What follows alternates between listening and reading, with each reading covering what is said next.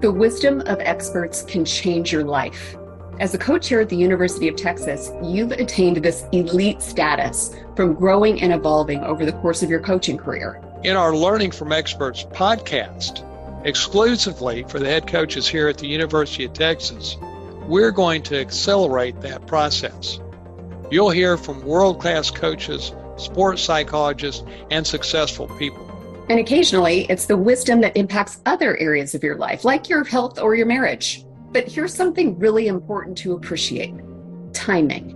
Hearing something at exactly the right time makes all the difference. Sometimes it's repetition, hearing a concept multiple times until it resonates with you. So, buckle up.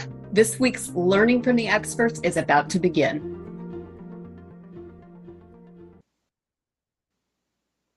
Hey, coaches, John Mitchell here.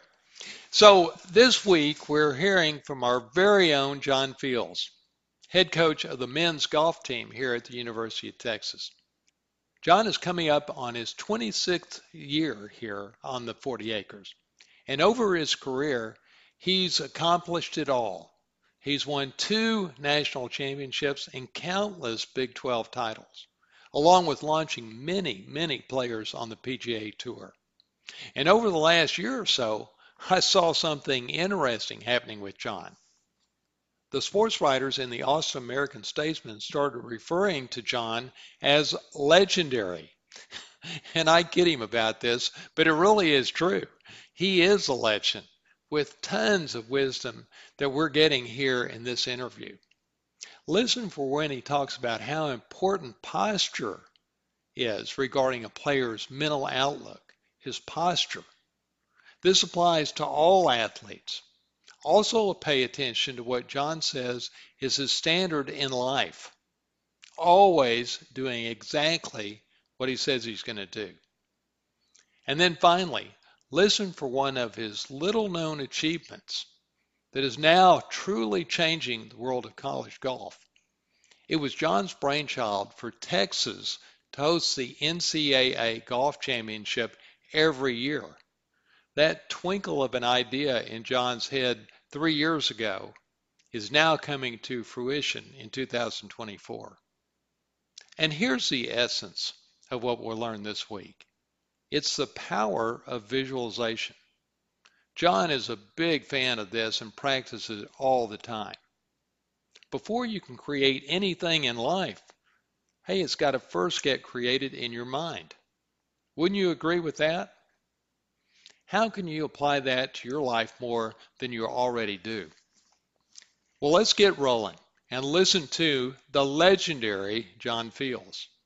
And remember, as a coach here at the University of Texas, boy, you're living the dream. John, thank you for joining us today on Learning from Experts. You doing well? I'm doing fantastic. Yes, sir. Thank you. As always, right? So, uh, you know, it's a good time to be a Longhorn. Um, our football team is uh, in the Final Four.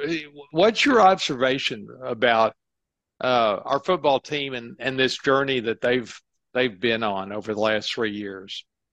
Well, first of all, I'm in my 27th year here, and I I tell people that I I got to live through DeLoss's good old days. So that's DeLoss Dodds, our former athletic director who was considered among the best or maybe even the best athletic director in the nation.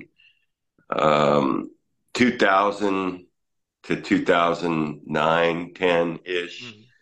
was really DeLoss's good old days. And I got to live through those with Eddie Reese and others. And, uh, I've been telling people that it, it looks like we're going to be living in CDC's good old days right now. And, and, uh, some consider him to be the best athletic director in America. And the proof's in the pudding. I mean, two out of the last three years, we've won the Directors Cup. That never happened before. Um, I know he got a little bit of burn because the first one was done during COVID, and people thought that maybe that was the reason why. And then we came right back and and won it, and then we finished second the the following year. So two out of three years winning the Directors Cup. Um, and and maybe in the lead right now with our wonderful volleyball team. Soccer yeah. won the the uh, Big 12 championship. Uh, CDC kind of gave us a directive. He wanted to run the table, and I call it Vision 24 because this is the 23 24 season and things are happening. The synergy is incredible. And for football, um, it's it's remarkable to allow people to see what it's really like to be involved with the Longhorns when our football team is really good and when our coach is active with the community and active with the uh, student athletes across the board, not just his team, but everybody, and and sharing his success with all of us has been a lot of fun, and I'm I'm excited to see what happens the next few weeks. Right, right. Well, you know, we have we've uh, lived this with with Sark. You know, I remember what three years ago. This is his third year. We go through that six game losing streak, and you know, I remember going to lunch with you and we, us talking about it. But but just watching this this progress of taking over a team in in COVID and uh, you know the first year was sort of a nightmare and the the second year was sort of getting people to buy into the culture.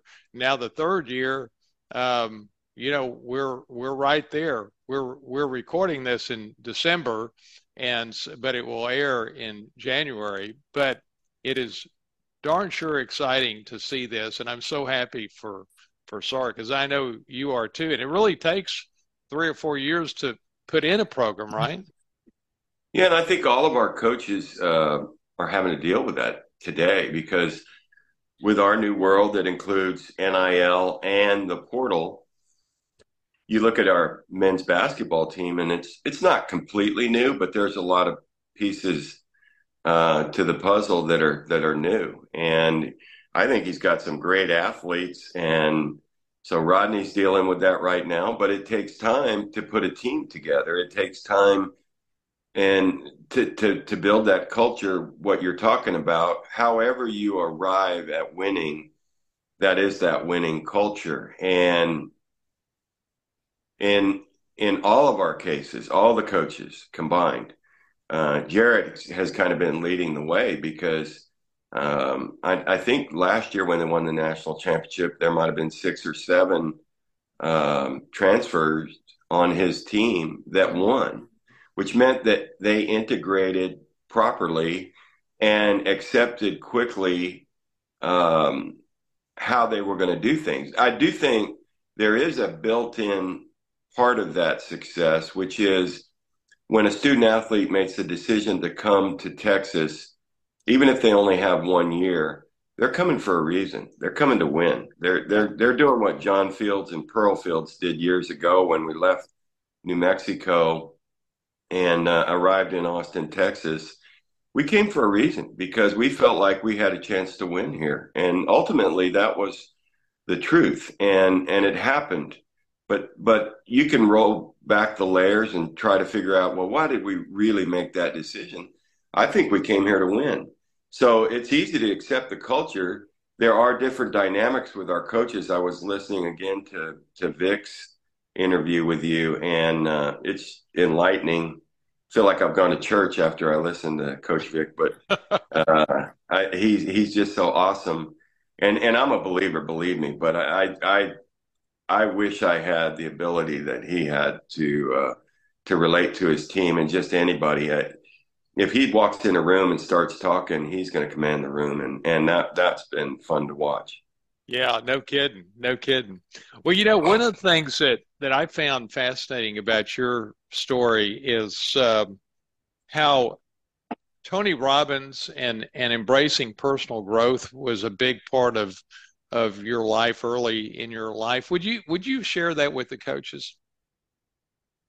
Well, it, it was a necessity, and I didn't even know it. I it was it was kind of a it was one of those moments in a coach's life where you're kind of at a crossroads and you don't really know if you're doing the right things, if you're in the right place, if you're in the right fit. Um, and I was having a lot of sleepless nights. So I, this was way back when, when I was in Albuquerque and I was a young coach and I just turned the TV on and there was an inf- infomercial with Tony Robbins, and basically it was awaken the giant within and uh, take action. And so I got his first set of tapes, and I listened to those, and it really started me on my journey to personal success and maybe personal growth, and even spiritual growth for that matter, because um, Tony embraces that and and then branching out and listening to others and listening to your uh, interviews and and all the uh, different great people that are out there. Uh, my goodness, there's so much good information, and then listening to coaches. Uh, when I have a moment, I love listening to interviews like with Nick Saban and mm. um, John Wooden, our, the, the great basketball coach at UCLA, because there's so much wisdom there, and everybody has their frailties. Nobody's perfect there's nobody that's that that has all the answers.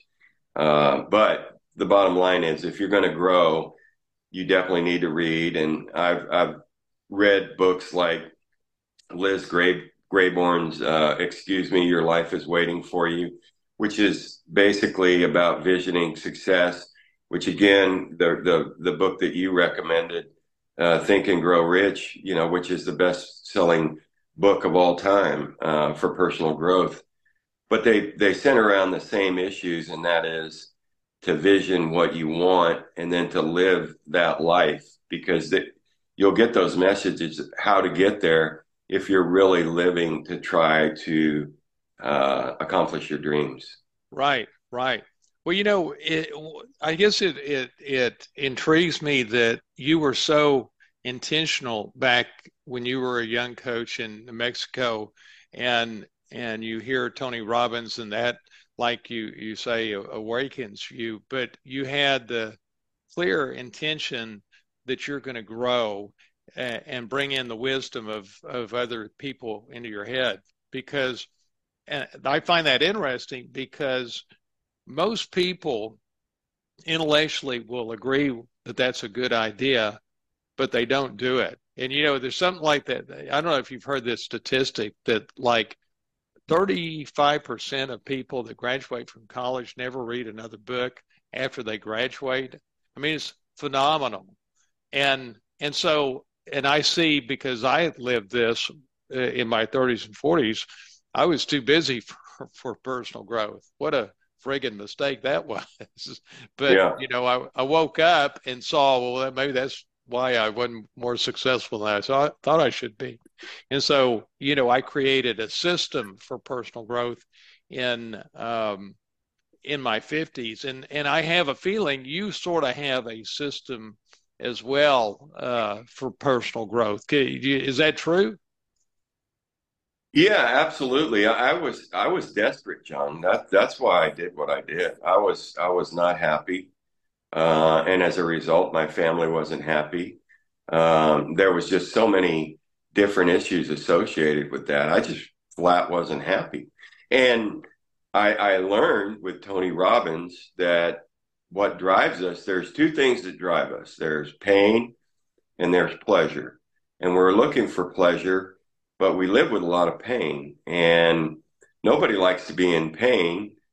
Everybody likes to have pleasure. And so I, I felt like I was just desperate. I had to have something. So I got up in the morning and listened to those. They were those old cassettes, and I had my little Walkman, and I walk the dog and go walk five to seven miles and, and listen to these tapes. And it really changed my life. It changed the way that I viewed uh, success, and it and it helped me grow up really mm. in the end. And I know that that's what you're doing with your class. You're trying to help these kids grow up. We are too. That's that's part of our charge uh, with the kids that we recruit and that compete for our different teams. Uh, this is about education. I just didn't grow up until I was in my late 30s or 40s and maybe even my 50s. Um, and and and maybe I'm not even grown up just now, but but the bottom line is is that I do feel like making that decision, taking action, and deciding that I was going to uh, be in charge of my life gave me that opportunity. I still have to work on it every day, just like everybody. We can fall back into bad habits, um, do do things that that are counterproductive to our success. The one constant in my life, though, for the last 43 years is my beautiful wife, Pearl. And really for 46 years, because three years prior to that, our freshman, sophomore, and junior year in school, she was with me. But she's the coach's coach. She's the one that really has has uh, been my motivator, my coach, and and been real and honest with me when I get out of line, when I get depressed, when I'm not doing the things that I need to do. And that goes for family, team, business, everything. And she can sense it because she's with me all the time. Right. And and she's kind of my she's kind of my secret weapon. I can I can see that. One on, on personal growth, what do you what do you do today? Do you make yourself read a book a month, or what what how, what does that look like for you? with well, growth? CD, CDC's been uh, handing out those books like candy. Um, so I've been reading some of those, and and I I like history, so I read some of those. I think that um, we, we're we're destined to repeat history if if we don't understand it, and um, and that goes for just the the smallest of things. So I like history. I, I read uh, different books. Uh, about history. And then I also, um, I really, really enjoy a lot of the podcasts that are coming out these days. Um, there's just one thing after another, and some of it has to do with golf. Uh, some of it has to do with just sports in general. And and I really enjoy what you're doing with our with our coaches because um, it's it's like Vic said to be surrounded by 20 plus other coaches that are super successful and then having somebody who's got this magnificent vision vision and that would be CDC it really does seem like everybody's pulling in the same direction right now yeah no doubt about it well you know on our last interview one of the things you said that just uh, caught my attention is you're not a procrastinator uh, you're an action taker taker. Would you share your philosophy about that with the coaches? Well, if if there's something that needs to be done, I, I like to do it right away. I do not like to. So, for instance, I have kind of a routine in the morning. I'll, I'll get up at kind of four four thirty, and and uh, I do send out a note to our donors and alumni, and uh, there's about 400 people on that that list these days. So I do that, and and you're on that list, as you know. So I I do that from time to time, like when we're at a golf tournament, when we're getting ready to compete after the golf tournament, or maybe when somebody's doing something well on the PGA Tour. Somebody like a Scotty Scheffler who just won in the Bahamas in the the Hero World Challenge. I'll call that to everybody's attention. Part of the reason I do that is because Pearl, uh, when we were under a lot of pressure in uh, the mid 2000s 2006 7 8 and 9 she said you really gotta you gotta educate people what what's happening with this golf team what's happening with you. So i started doing that and that's been very beneficial to us going forward. The other thing that i do um, I, I check all my emails. There's a lot of things that we have to do as coaches today that we didn't have to do years ago. There's so many things um, whether it has to do with the business office or whether it has to do with compliance. Those are things that we just have to do. I don't particularly enjoy them all the time, but if I just take care of it in the morning, then that gives me a fresh start. So when when something comes up that needs to be done, I do that and I do it as fast as I possibly can. I do not like it, it, it helps me sleep better and it gets me up in the morning. Right, right. I can see that. And you know, let me call to the attention uh, to the coaches. You're it's it's once a week basically uh, an email to uh, 400 followers of Texas Golf, right? Right. And it is excellent. It's you know, it's not too long, but it's very informative, and uh, I think it's cool. I think every coach on campus should do it. And I know you're proud of it because it it comes off as being well done. Well, who knew that that it would benefit us at some point in time? Just for instance, with NIL. Um, yeah, there's a lot of those people that have have gone into Texas One and and wanted to help our program just simply because they follow it. and it, I didn't even ask them to do it, but they're doing it. And so there's been some side benefits to it. Again, it was just to educate people, to give them a vision of what we're doing, why we do what we do, and what we're thinking about doing. And we're always trying to grow. So we're always trying to make our golf course, our practice facilities a little bit better on an annual basis. We're always trying to do that. And I call them angels. They're people that have uh, followed our success and then and then helped us with our success. So a lot of times that's financial and and then it's a, there's a compound effect as you know that's another great book the compound effect yeah, by Darren yeah. Hardy um, which, which I've read. And and if you do just something a little bit every day you're going to have success. And that makes me think of Mike Holder um, at Oklahoma State. He told me that about recruiting a long time ago. He said Johnny recruiting's like shaving. If you do if you do something just a little bit every day, or if you don't do something a little bit every day, it's going to start to show. So meaning you better take care of what's most important. And, and in our business, recruiting is the singularly most important thing. Yeah, yeah, no doubt about it. You know, one thing you talked about last time that was fascinating was uh, about posture. How how posture, um, you know, builds your identity and, and mental outlook. And I found that so fascinating when when I really thought about it. Uh, and and of course, this applies to for all the coaches. But would you talk about posture and how how it plays into your team? I, I sure will.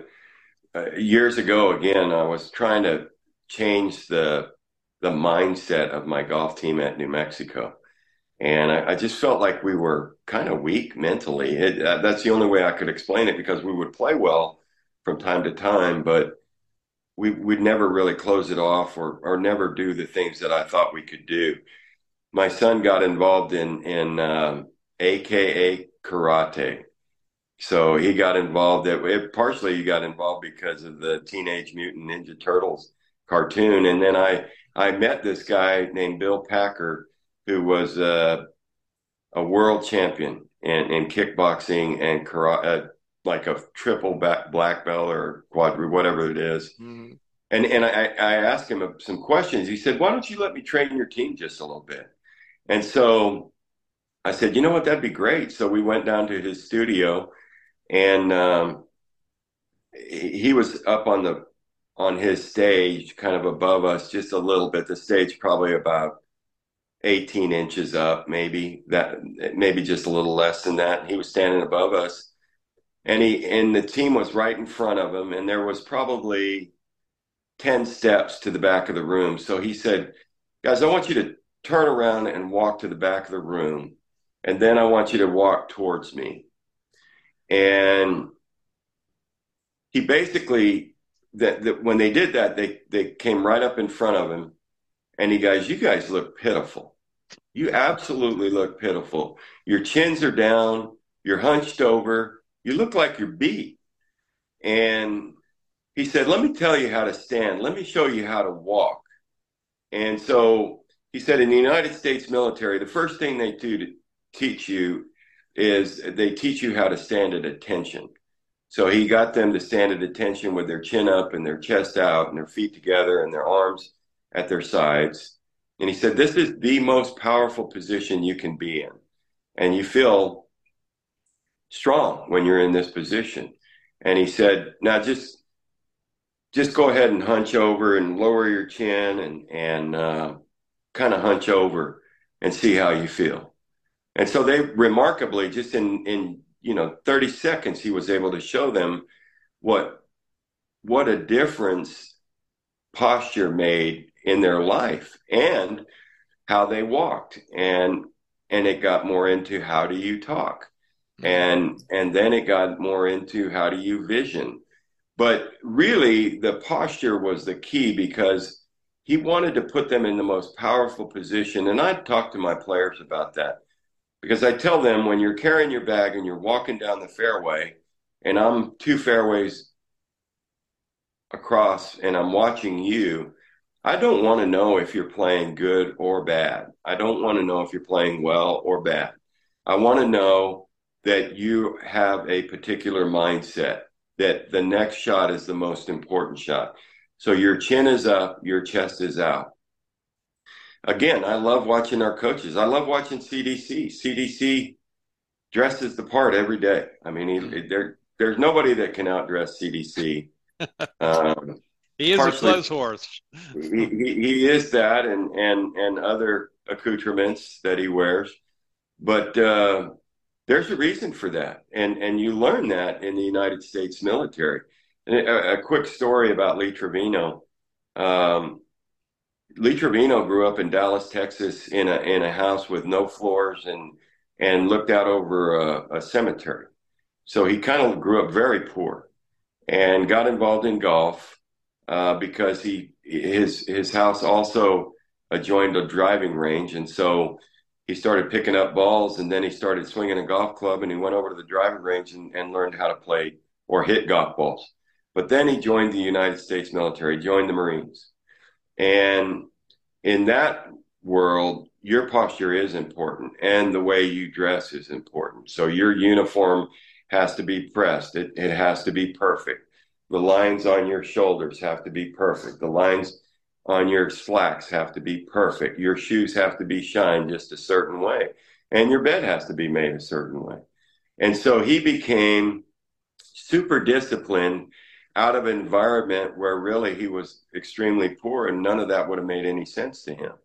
And he took that mentality out onto the PGA tour and was able to win and beat the best players in the world, like a Jack Nicklaus, who grew up eh, upper middle class. Maybe his dad was a pharmacist, but why would why would a guy like Lee Trevino ever be able to beat him? And I I give the United States military, the Marines, a huge uh, positive in that regard because they changed his life, and uh, and we're in the business of changing lives. So I, I think it's important, and and CDC calls that to our attention all the time. Right, right. Well, you know, I, I think this is such a pearl for for the coaches to hear this topic of, of posture because as as you know, I mean, it's so true in, in every sport, but particularly in, in golf, it's all mental and by influencing intentionally influencing your posture you can influence the mental side of the game whereas if you just try and go straight to influencing your your mindset sometimes that's hard but to physically adjust your posture can get you where you want to be relative to your mindset and and so i think I, I totally agree, and I, I think you see it on most of our teams. It's very rare at Texas that you would see something different these days. Uh, across the board, our success has been synergistic and really, to be quite honest, overwhelming. And I think you see that. And and it it it doesn't just start with our coaches. It doesn't just start with our athletes, it starts with our equipment managers. It starts with our uh, attention to detail in the tank and, and our uh, the, the people that work there and the people that, that take care of us and our, our training room, all those things. That posture exists because CDC hires the best. And when you go down to the training room, the particular people that are working with you are the absolute best in their um, in their field. And that doesn't just, that's not just on our side of the road, right? When you cross San Jacinto and you get into uh, our faculty, they are singularly the best. And so this is a great time to be a Longhorn. And then we've got the best president we've had in a long time. We got a governor that's a Longhorn, and we've got a great uh, set of regents led by a great regent. And I mean, there's a reason we're having success, and it, it is because everybody's pulling the same direction. Absolutely. Well, and you know that that leads me to the next question that we've talked about before. The you talk you call it the Texas way. Um, explain, and that's basically the culture in the golf at the with the golf team. Would you explain the, what the Texas way means to our fellow coaches? Yeah, for us, it, it's it's just having respect for the having respect for our game and then having respect for where we are. I, I listened to Coach Vic again this morning, and he said, You live your life in appreciation. But the way you show that appreciation is with respect respect for the people that are teaching you, respect for the people that are helping you, respect for the people that are giving you the opportunity to do what you do. And so, first thing we do when we when we uh, meet somebody, we and we we do this at the beginning of every year. We tell our guys to take their hat off, put your hand out, shake shake hands, look that person in the eye, tell them who you are. They're going to tell you who they are. And for that moment, make that person more important than you. Because if you do that, you're actually giving yourself an opportunity to grow. And I think that's really important. That's one. Um, being respectful around people and making sure that they understand that you are appreciative.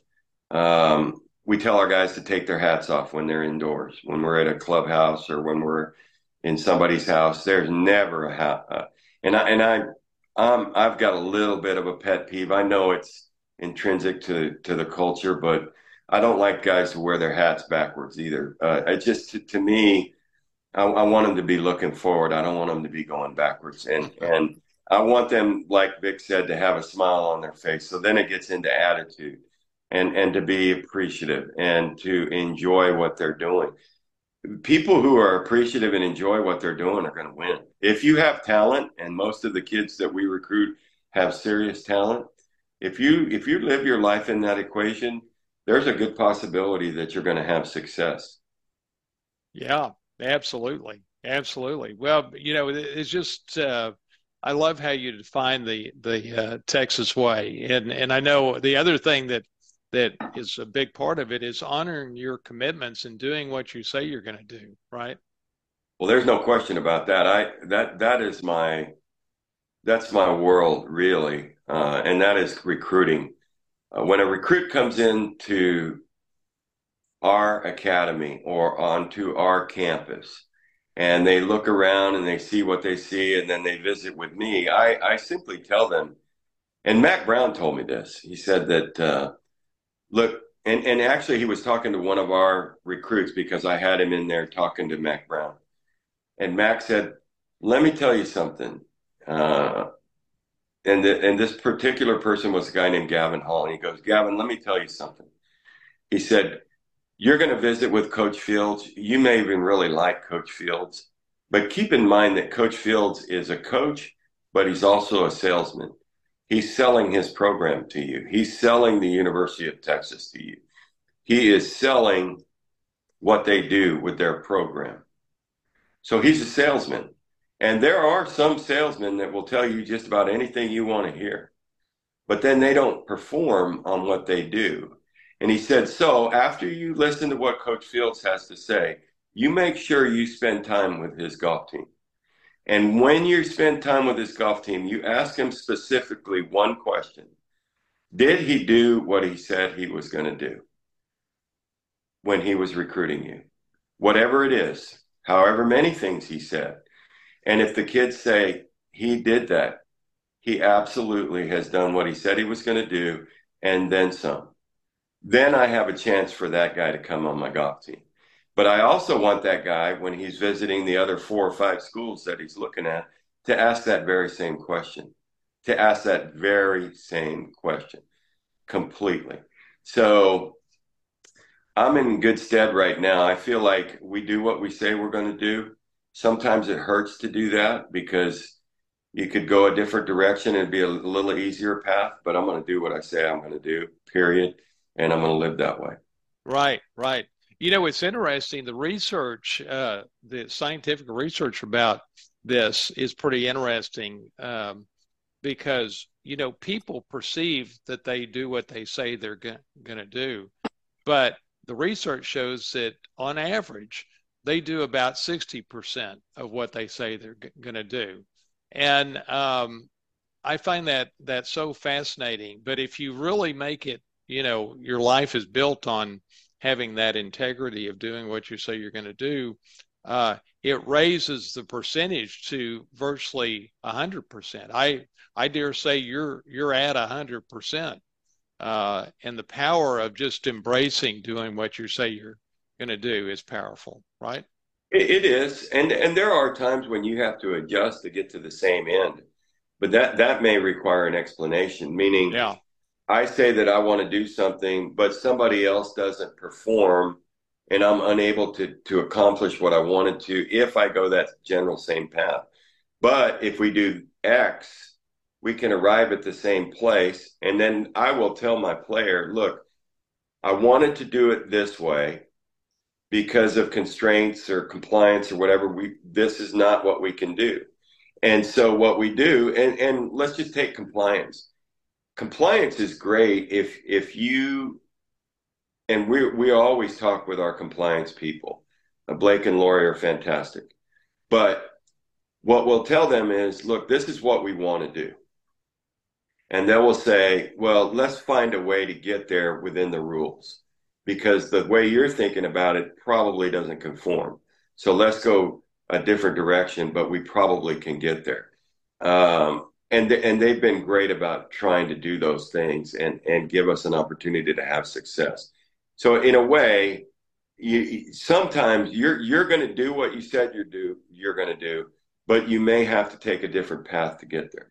Right. And, and, that, and, and that and that requires education or some kind of conversation so that that nobody gets confused as why you're doing what you're doing. Yeah, that's powerful.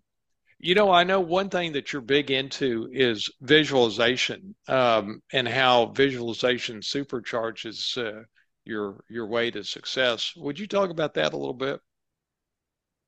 Absolutely. I, I think I have kind of some things that I do when we're in competition that that kind of vision success. I I love seeing our team with a national championship trophy, and I can vision that. And I love seeing our team win, and I can vision that. Um, I, I, I, it has happened many, many times on our golf course when I think, you know what, it'd be nice if we could um, have a bunker over in certain area. And I just begin to dream and then begin to think about how is that going to affect us. Remember, everything, and this is in the context of of success at Texas on our golf team, but everything has to do with recruiting. So every vision that I have has to do ultimately with continued recruiting and continued success that way. Um, I just truly believe, and and Liz Grabhorn's book, "Excuse Me, Your Life is Waiting for You," really called my attention to that, and um, to the it, art of of visualization. Yes, because it was you, you just you see what you want now you got to clearly define it. People talk about write down your goals. Well, I do that from time to time as well. Pearl and I do that. But if I see something that I really want, every time I go past that point, I'm going to look at that and I'm going to see what I really want there. And when that happens, then your creative subconscious starts giving you either ideas or answers about how to get to that point. And it may be simply that I have to call CDC and say, "Hey, I'd like to do X," and and he might say, "We're not doing that," and I'm, but that, that's not going to stop me. I'm going to keep visioning it, and then I'm going to ask him again, and then I'm going to continue to try to find a way to have the success that I want with whatever I'm visioning, and I'm going to be relentless. And I, I would say that that's probably one of the key aspects that is intrinsic to all of our coaches is that they are all relentless. And I think that describes our, our uh, coaching body pretty well. Yeah, absolutely. Well, you know, this, this whole thing of visualization um, is something I think the coaches may not realize is that visualization is the central concept of the top book of the world on success. And you and I have talked about this a few times that, that there's a book called Think and Grow Rich mm-hmm. that has been read by a, literally over a hundred million people. And the next best selling book on success has been read by less than 10 million people. And I think that's significant because, you know, as you know, when I turned 50, I'm like, I wasn't as successful as I thought I should be. And realizing that fact that there's one book above all others by a factor of 10 was the book I'm like, by God, I'm going to apply this book literally word for word to my life.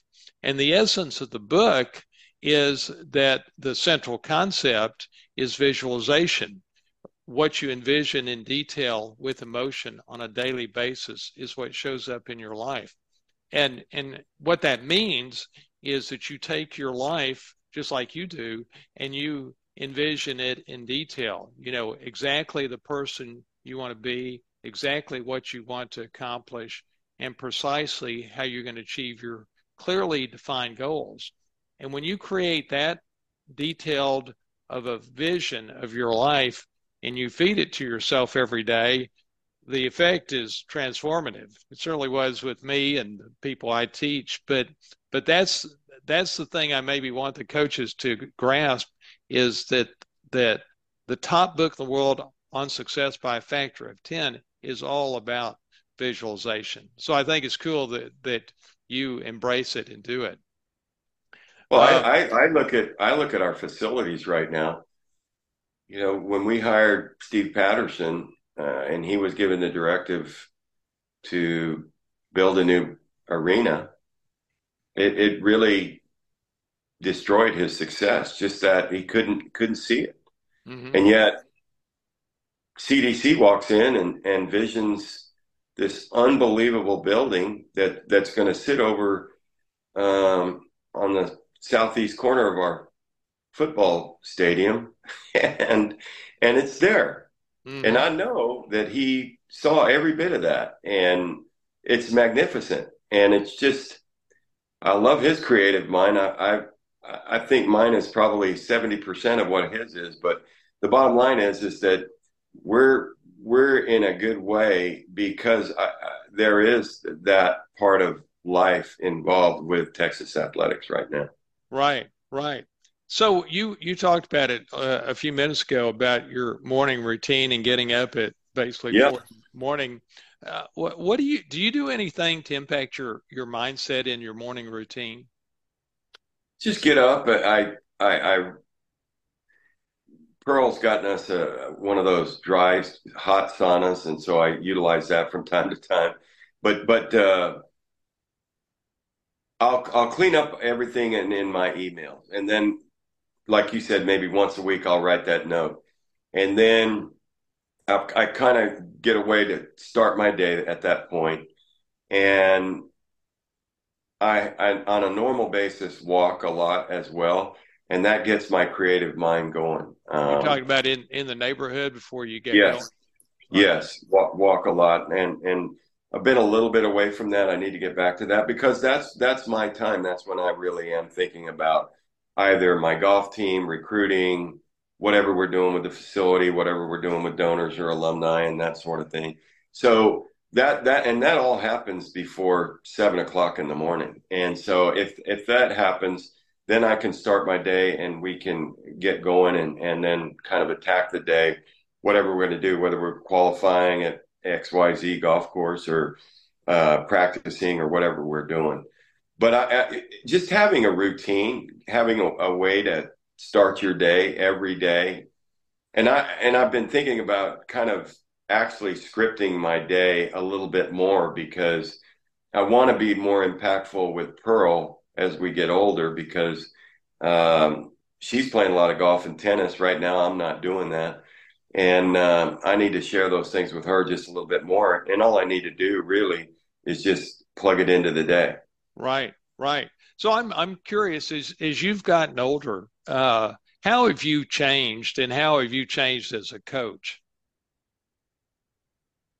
Well, sometimes when I'm I'm vision or when I'm talking with our, our players, I'll think, man, I did not know this, what I'm telling this guy um 20, 25 years ago.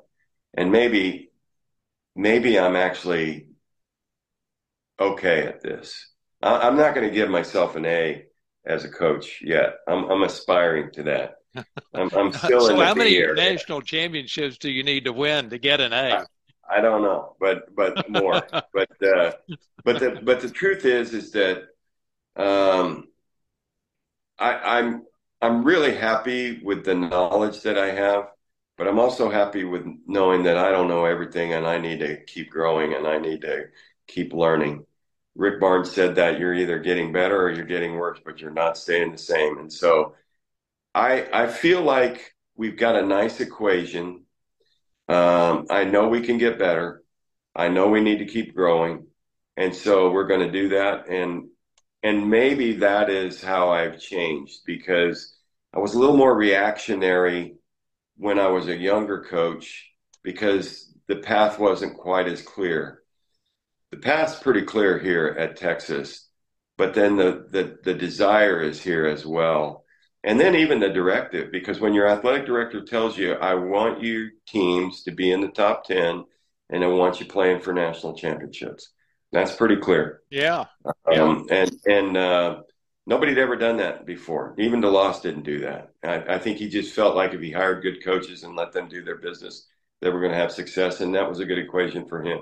Right. But for CDC, he he plugs it in on at the beginning of the year, and here we go. Yeah, clarity of purpose. Um, yeah, I I uh, I hear that. That's uh, that's interesting. Um, and I know you have uh, mentors. Uh, how do you use mentors? I call them all the time. there's always stuff that comes up, uh, different things that come up in our lives that that need to be tended to, and um, and that helps me not procrastinate because if if you know when when something's really not pleasurable, you you may decide to kind of postpone that, and I'll call up a a particular guy, maybe two or three or four, and and get kind of a cross value from all of them, and then come up with the right answer for me.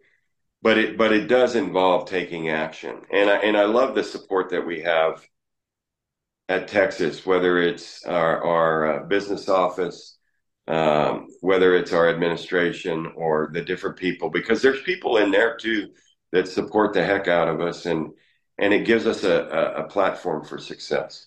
Right, right. Well, you know, one thing I want to share with the coaches that I find so fascinating is that you've put together this this opportunity for the University of Texas to host the national championship uh, each year for for golf. Would you explain what this is, how how this came about, and where you are on this today? Well, several years ago, our, our national championship committee or our golf committee, um, NCAA golf committee, decided they were going to go with a multi-year site. So they they first chose uh, Scottsdale and Grayhawk Golf Club. So it was there for three years. We won the middle year, 2022, and but it was 110 degrees. It was uh, desert golf, it was target golf, and all of our fans had to stay on the cart paths, and it was not a quality experience for them. So I happened to be at the Walker Cup, which is the amateur value to the Ryder Cup. And anyway, I was out there at Los Angeles in 2018 and I was walking with a friend of mine and I said, you know, wouldn't it be great to have a national championship permanently out on the West Coast because you've got the East Coast time slot on TV. You've got great weather. You don't have to worry about lightning and thunder and rain. And then you you've got a really wonderful place. It's perfect. And he said, "Yeah, but where would you play it?" And I said, "Well, I know one of our major donors is Bob Rowling. I know him pretty well, and they own all the Omnis in America, 52 properties, 29 golf courses. So I said, how about how about Omni La Costa in Carlsbad, just north of San Diego? And he said, well, that'd be great, but uh, it's it's a dated golf course. It's not very good. Well, you couldn't play a national championship there. And I said, well, how about if we had Gil Hanse do it? Now, Gil Hanse was working for Bob at PGA Central in Frisco, Texas, building a new golf course there. Oddly enough, called Fields Ranch don't know why that is. I think it was actually Fields Ranch, but I'm anyway, sure long story. yeah, yeah, we can live that. But he he Gil Hanse also built the golf course in Rio for the Olympics with men and women in mind. And our tournaments are back to back. So the women play one week and then we play the following week on the same golf course. So I said, well, what if Gil Hanse did it? And he said, well, now if Gil Hanse did it, that could be a great golf course. So I approached Bob Rowling with CDC and Mike Holder, the coach at Oklahoma State, because we wanted his counsel on it because he's kind of the czar of college golf. So we went up there and sold Bob Rowling and his son Blake on the idea and the Omni team, and uh, they decided to put in a bid. And from there, we were going to have San Diego State was going to host it. But the NCAA committee came back and said it's going to be a neutral site. So whoever hosts it, their team, their university can't utilize this facility during the year. Nobody can. It's a neutral site. And so San Diego State didn't want the exposure financially and then not have their team be able to play there as an advantage. And that's the whole idea. Nobody has an advantage at a neutral site. So they pulled out. And so the deal was going to die until CDC raised our collective hand and said, you know what? The University of Texas will host this. And so that's how we're hosting the 2024, 25, and 26 with a new bid going in for 27 and 28 by February. We're hoping to get it for 27, 28. And then we're hoping to make it the permanent site of college golf going forward, similar to Omaha for baseball. Wow. All all from your vision. You could say that. It may be a dream, actually, but it's happening. It's happening right now. And and and then we've also formed uh, I, I've formed a, um, a foundation called the College World Golf Championships Foundation. What most people don't know is that the College World Series has been in effect since 1950, and the College World Series Foundation, Inc., runs it, and they've been running it for 73 years, and now they're a revenue sharing partner with the NCAA. I'm hoping that that's what we're able to do going forward. We'll have the College World Golf Championships out in San Diego, and it will be the national championship, just like the College World Series is for men and the Women's College World Series in uh, in Oklahoma City for softball. So how how does how's the foundation you're you're starting? How does that uh, play into it? Did, is it the foundation that actually hosts the uh, the national championship?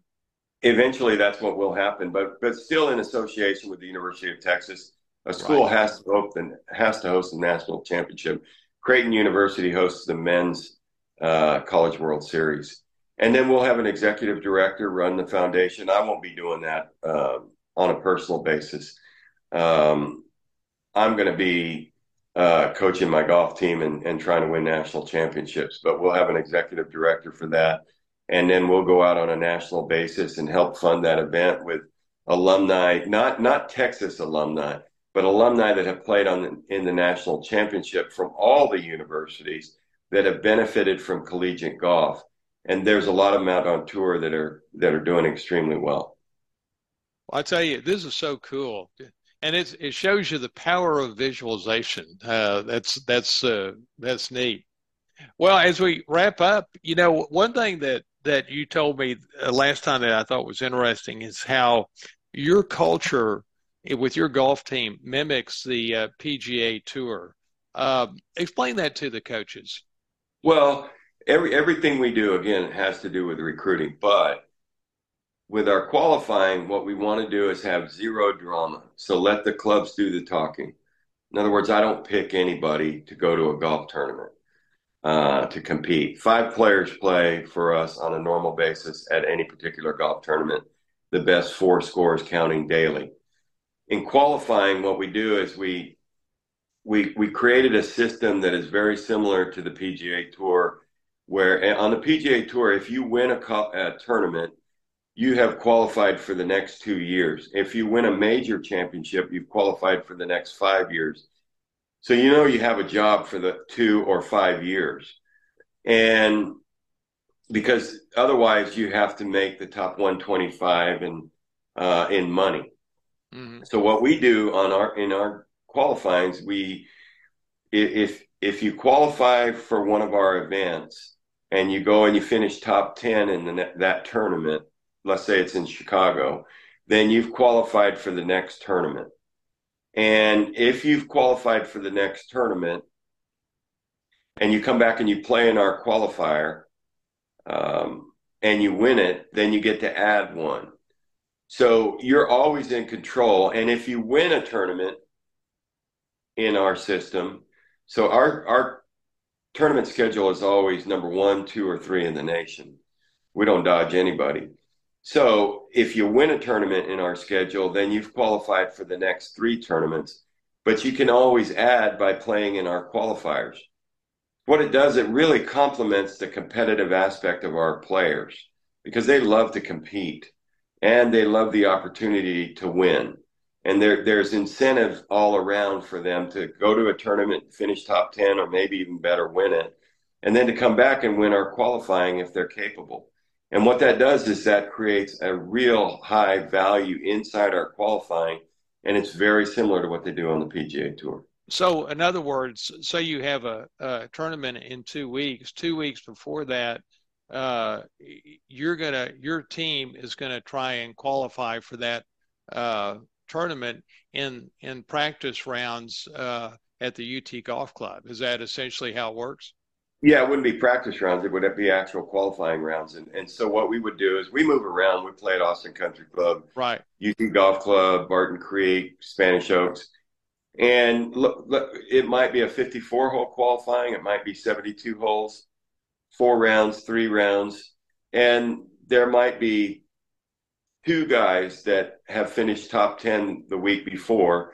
So they would be in the qualifier, but everybody else would be playing for three spots.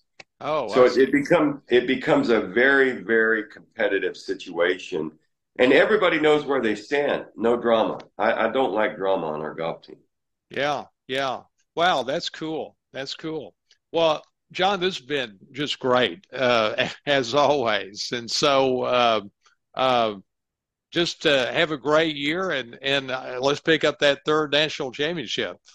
Thanks, John. I really appreciate it. Yes, sir. I appreciate it. Hook 'em horns, and thanks for everything you're doing for us. Coaches, that was enlightening. I hope you found it beneficial to you. So let me share with you three takeaways to think about. So here's the first one. John's brainchild, Texas to host the College Golf Championship every year. John had a dream three years ago, having the College Golf Championship in one place every year, with the University of Texas hosting it. Now, this dream is coming to fruition. Boy, the story he told is fascinating. From envisioning this, John enlisted both CDC as well as the czar of college golf, the golf coach at Oklahoma State University.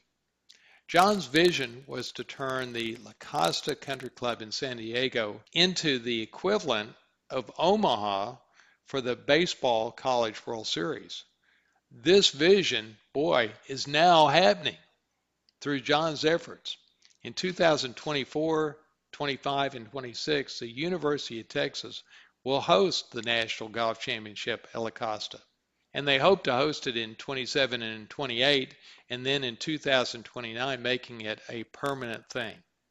John visualized it in his head and then made it happen. So here's the second takeaway. Posture determines mental outlook. When he walks the fairways with his players, he notices how the athletes carry themselves, their body language, and how they talk.